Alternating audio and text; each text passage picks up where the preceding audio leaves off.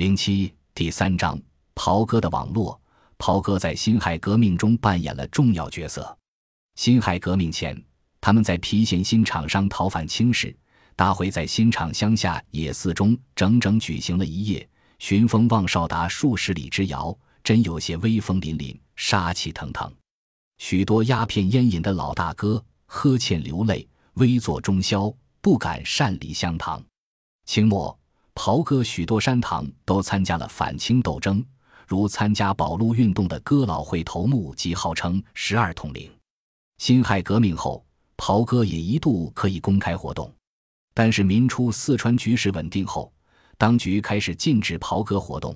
袍哥依靠严格的组织结构和群体力量渗透到底层社会，他们部分填补了过去士绅在地方的影响。二十世纪二三十年代，川省政局不稳，兵匪盛行，秩序混乱，地方需要袍哥来维持秩序，组建民团，发展武装，控制地方，保境安民。四川由于军阀混战，防区不断变化，权力经常转移，各属官员频繁更迭，降低了其地方管理的能力，萎缩了其权力施展的范围，致使对底层失控。加之税捐种类繁多，征收困难。地方官不得不承认袍哥势力，一些袍哥大爷凭借众兄弟伙的力量，顺理成章地出任团总的职务。当事人对此评论道：“县府的命令不能直接达到人民，人民的心目中，只有某区长、某大爷。文人做县长的多不敢下乡，因为他们没兵力，常常受到团阀的侮辱。我在中学读书的时候，亲眼见有几个穷光杆。”到现在不及十年，都集资至三四十万，拥枪一二千支，出门随从手枪及手提机关枪便多至五六十人。对于老百姓，则操生杀予夺之权。当局何尝不知道？因为筹款的时候必得依赖他们，所以也不敢得罪他们，任他们自由的干。反正受害的是人民，对军阀的本身是无碍的。从清到民国。我们可以看到地方控制的若干变化。首先是太平天国起义时期开始的从保甲到团练的转移。在民国时期，团练的首领多由袍哥担任。其次是袍哥参与税收。传统社会中，地方的主要职能之一就是收税。各地的捐税经常不是由县衙直接征收，而是通过乡绅这个中介进行。乡绅是县衙能够按时收足捐税的保证。每岁秋初，县令邀城乡绅良至官府，讨论捐税征收办法。地方捐税往往先由乡绅垫付，再由乡绅向乡民收取垫付部分。乡绅之所以乐于垫付，是因为一方面可向政权表忠心，在地方显特殊地位；另一方面也捞到许多实际的好处。在一九三零至一九四零年代，许多地方的这类乡绅实际上被袍哥所取代。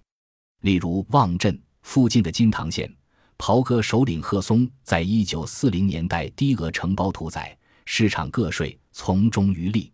当时每天宰猪不少，市场上米粮、棉花成交额也颇可观，每年可收一定数量的屠宰税和秤斗捐。贺低额承包了这些捐税。然后用招标方式高价转包，获利巨大。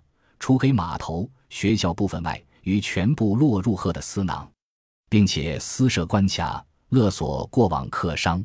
竹篙是地区交通要道，经营布匹、棉花、白糖、油米、烟酒生意的商旅假道于此。当时政府在竹篙设有收税机关，如食堂专卖分局等，派员专门征收糖税。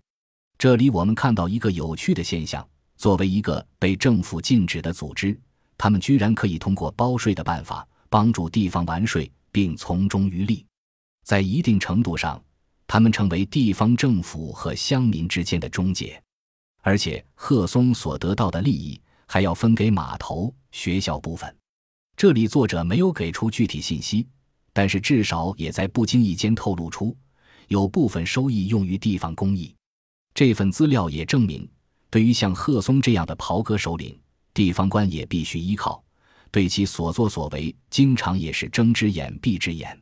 贺松从一九四五年起，还以地方名义在竹篙厂头私设关卡，要过往客商缴纳保商费。凡在竹篙地段交了保商费的行商，可不再交税给地方政府。这样，过往商人都愿去他手下人那里交保商费，致使专卖局收入大减。专卖局对贺松也没办法，只要求他少收些费，少放些人走，就算对了。他还管仓吃仓，侵吞公粮。抗战后期到国民党垮台前，地方上的田赋税改征实物，贺以地方名流和乡长身份插手田赋管理。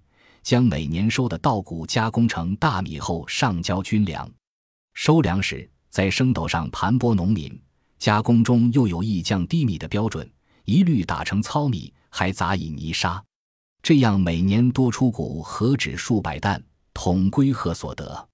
这个袍哥首领甚至有能力从地方政府那里截留税收，可见其能量之大。甚至对于上面来的官员，他也敢于雁过拔毛。一九四五年初，金堂县田赋管理处徐姓科长来竹篙搞土地晨报，在勘察土地过程中敲得很大一笔钱，徐想独吞，未给贺松分成。贺很不满意，命爪牙在徐回县路上将其身上钱财尽数抢走。徐知道这事是贺松所为，向县长告状，但那时的县长对于贺松这样的地头蛇，又有多少办法？参加袍哥者多为下层，其组织法先寻其人之身加己事，如身家轻、己事明，不为群众遗弃者，即业经、裴、飘、猜、风、火、绝、药、僧、道、力、足、细、解、幻、听等均能入会。他们或作侦探，破彼方之秘密；或私传达，使各方之联络；或任调查。明各方之消息，均于汉流有绝大不易。这里官方所列的所谓经、裴、飘、猜、风、火、绝、药、僧、道、力、足、细、解、幻、听，皆为民间骗术。不可否认，袍哥的成员非常复杂，但是官方也是有意把袍哥与社会上的三教九流、盗窃诈骗者联系在一起。有助于他们对这个集团进行打击。在清代的官方文件中，经常把袍哥与土匪相提并论，干脆称之为会匪。显然，这种称呼和定义给了官方镇压的口实。当然，袍哥中也不乏乡绅和地主，出游不乏匪类结党横行，续而身负乡里校友，以各立会名，以图自保。有的身良，则名为借此保家。实则广通生气，以自豪字，以至于川省有一身二良三袍哥的说法。到清后期，袍哥除了广泛进入政府和军队外，还吸纳了不少知识界的成员，如冠县崇义镇的舵把子张杰先即是小学校长，他与郫县新厂总舵把张达三都是保路同志军首领。将今留日东滨学校学生王志娥是县中哥老会长其大爷，袍哥在长期发展过程中形成了其组织特点和结构，演变出许多形态。川省下流会党千流百派，而大别不过两类：甲类为江湖会，乙类为孝义会。江湖会起最早，纠结日久，多亡命无赖及不肖身金，常为乡里所苦。于是孝义会起而敌之，起初由乡里有疾之民互相结集，以抵御江湖会之侵扰；继而守花市集，与夫日杂，其为换岁与江湖会无异。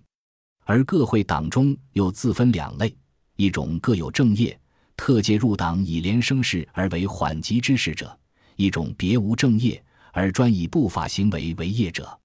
可见。当时有川省哥老会分江湖会和孝义会的说法，江湖会出现于前，孝义会产生于后。按照这个说法，江湖会更像袍阁中的浑水或浑水皮，或者叫无正业者，即有的是以入会为护符，而有的是以入会为生计，没有其他谋生手段；而孝义会则接近袍哥中的清水或清水皮，或称正业者，他们有正经职业。并不需要以当袍哥来为生。所谓哥老会的清水皮与浑水皮之别，清水皮者数党结盟，自兄相里，专上交游，不是劫掠。浑水皮则良莠不齐，大帅藏垢纳污，敢于触法犯禁。沈宝元的报告也提到，清水有比较强的纪律，在政府军队都有关系，并相互依靠；而浑水却是以袍哥为职业者，经常干不法的勾当，成为政府打击的对象。